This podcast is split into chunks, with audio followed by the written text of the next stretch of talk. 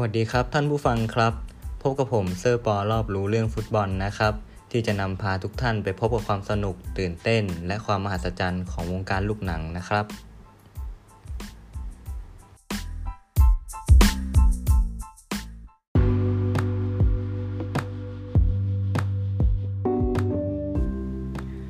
ในวันนี้จะนำทุกท่านไปวิเคราะห์หลังเกมการแข่งขันนะครับ เมื่อวันอาทิตย์ที่ 17 มกราคมที่ผ่านมา ที่ทำให้พรีเมียร์ลีกเนี่ยต้องลุกเป็นไฟเลยก็ว่าได้ครับ เพราะว่ามีศึกแดงเดือดเกิดขึ้น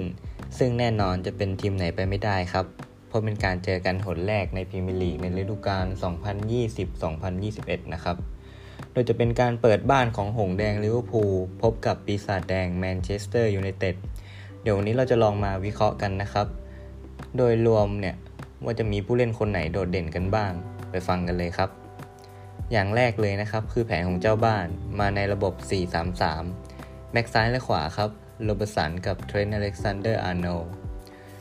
คู่เซนเตอร์แบ็กเนี่ยใช้เป็นฟาบินโญ่และเฮนโด้นะครับ ส่วนมิดฟิลด์ตรงกลางเนี่ยเป็นทางด้านของชากิลี่เตียโกและไวนัลดุมนะครับ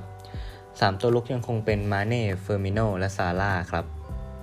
ไปดูทางด้านของทีมเยือนกันบ้างนะครับ มาในระบบ 4-2-3-1 เริ่มด้วยแบ็กซ้ายและแบ็กขวา เป็นทางด้านของลุคชอว์ และอารอนวานบิสซาก้านะครับ คู่เซนเตอร์แบ็กในเกมนี้เนี่ยใช้เป็นแม็กไกวร์จับคู่กับวิกตอร์ลินเดเลิฟส่วน holding midfield ตรงกลางเนี่ยใช้เป็นเฟร็ดจับคู่กับสกอตแม็กโทมิเน่นะครับ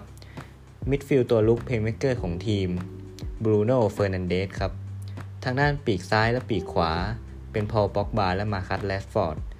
ส่วนหน้าเป้าจอมเรียกจุดโทษสายพุ่งล้มนะครับ มาร์กซิยาลล้อเล่นนะครับแฟนแมนยูในช่วงครึ่งแรกเนี่ย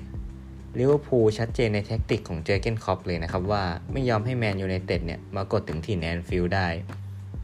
เพราะว่าเปิดเกมสู้ทันทีเป็นฝ่ายครองบอลบุกใส่เข้าแมนยูอยู่ตลอด pressing กดดันใส่แมนยูอยู่เรื่อยๆ และเป็นฝ่ายครองเกมได้ดีกว่า แต่เพียงแค่ว่าไม่สามารถเปลี่ยนโอกาสนั้นนะให้กลายมาเป็นประตูได้รูปเกมในครึ่งแรกเนี่ย อาจจะเป็นลิเวอร์พูลที่ดูดีกว่านะครับ แต่พอมาเล่นในครึ่งหลังเนี่ย ปรากฏว่าแมนเชสเตอร์ยูไนเต็ดก็ทำได้ดีเช่นเดียวกันนะครับ แล้วก็สามารถมีลุ้นที่จะทำประตูได้ด้วย แผนของโอเล่กุนนาร์โซลชาเนี่ยชัดเจนมากนะครับ ว่าวางแผนมาแล้ว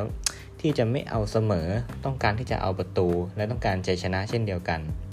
โดยหวังที่จะใช้การตัดเกมตรงกลางและรอสวนด้วยความเร็วของมาคัตแรดฟอร์ด แต่ก็ไม่เป็นผลเท่าไหร่นะครับ ซึ่งเพราะว่าครึ่งแรกเนี่ยก็ล้ำหน้าไปแล้วถึง 7 ครั้งด้วยกัน กว่าจะได้ปรับจูนมีจังหวะสวยๆเนี่ยก็ปาไปครึ่งหลังของเกมแล้วครับ ซึ่งจะมีจังหวะจะจะแจ้งๆอยู่ 2 ครั้งด้วยกันนะครับ ซึ่งจะเป็นของทางด้านบรูโน่เฟอร์นันเดสที่แปจะจะหน้าประตู แต่ก็โดนอลิซงเนี่ยเซฟไว้ได้ แล้วก็พอลป็อกบาเช่นเดียวกันครับ ติดเซฟของอลิซงเบ็คเกอร์ สุดท้ายในเกมเกมนี้เนี่ยก็ทำให้แมนเชสเตอร์ยูไนเต็ดมาเล่นในรูปแบบของพวกเขา ในขณะเดียวกันลิเวอร์พูลก็ถ้าพูดตามตรงนะครับว่า ก็เล่นไม่ได้ดีอย่างที่เราเราคุ้นชิน การประสานงานของ 3 ตัวลุกเนี่ยดูฝืดอย่างเห็นได้ชัด จะให้พูดนะครับก็อย่างที่ผมบอกไปปัญหาของทั้งสองฝ่ายเนี่ยคือการจบสกอร์ครับ การที่ตัวลุกเนี่ยมีปัญหาในการจบสกอร์แบบนี้ มันเลยทำให้เกมนี้เนี่ยแทนที่จะมีสสกอร์ให้ได้มันนะครับ 1-1 2-2กลับกลายเป็น 0-0 ไปซะอย่างนั้น ทางลิเวอร์พูลก็หมดมุกครับ ไม่รู้จะเจาะยังไง ให้มันพิสดารไปมากกว่านี้นะครับ ทั้งโยน ทั้งแทงทะลุช่อง ต่อบอล เข้าไปยิงในกรอบเขตโทษเอยลองยิงไกลเอยเรียกได้ว่าลองไปทุกกระบวนท่าแล้วนะครับ ก็เรียกได้ว่าลำบากทุลักทุเล ไม่มีจังหวะยิงจะจะสักเท่าไหร่ ลูกยิงเบาไปบ้าง ไม่เน้นมุมไปบ้าง ก็เลยทำให้ไม่สามารถเบิกสกอร์จากแมนเชสเตอร์ยูไนเต็ดได้นะครับ ส่วนทางด้านของปีศาจแดงเนี่ย พอปรับมาคัสแรดฟอร์ดไปยืนหน้าเป้า ก็น่าจะไม่คุ้นชินทำให้ล้ำหน้าเป็นว่าเล่น ซึ่งในเกมจริง ๆ แล้วเนี่ย ปรับให้มาคัสแรดฟอร์ดไปยืนเป็นหน้าเป้า แทนมาร์กซิยาลนะครับ ซึ่งมาเล่นในปีกซ้ายแทน ซึ่งมาร์คซิยาลพอมาเล่นในปีกซ้ายเนี่ย ก็ไม่มีความอันตรายมากพอ ส่วนร่วมในเกมก็เลยน้อยลงไปด้วย ถึงแม้ว่าจะมีจังหวะได้จบจะจะก็ไม่สามารถเปลี่ยนประตูได้ เอาจริงๆ ต้องให้เครดิตอลิซงที่เรียกได้ว่า super save สุดๆ เลยนะครับ ในเกมนี้เนี่ย จะพูดว่าทั้งสองทีมสอบตก ก็พูดไม่ได้เต็มปาก ขาดแค่การจบสกอร์เพียงอย่างเดียว เลยทำให้เกมแดงเดือดเนี่ยที่มันควรจะมันกลับไม่เดือดอย่างที่คิด เพราะว่าไม่มีสกอร์นะครับ อย่างไรก็ตาม ก็ต้องไปชมแนวรับของแมนเชสเตอร์ยูไนเต็ดกันบ้าง ซึ่งต้องบอกว่าองค์ลงเลยทีเดียวครับ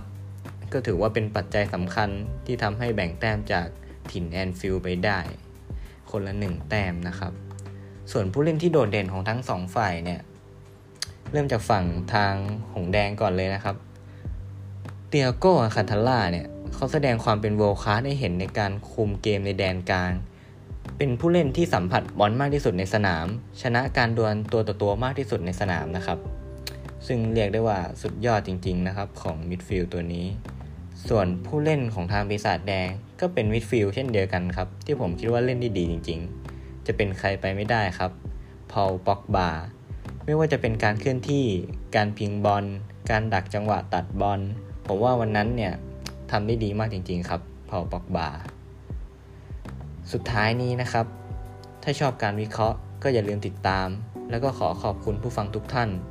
ในวันนี้ผมขอตัวลาไปก่อน สวัสดีครับ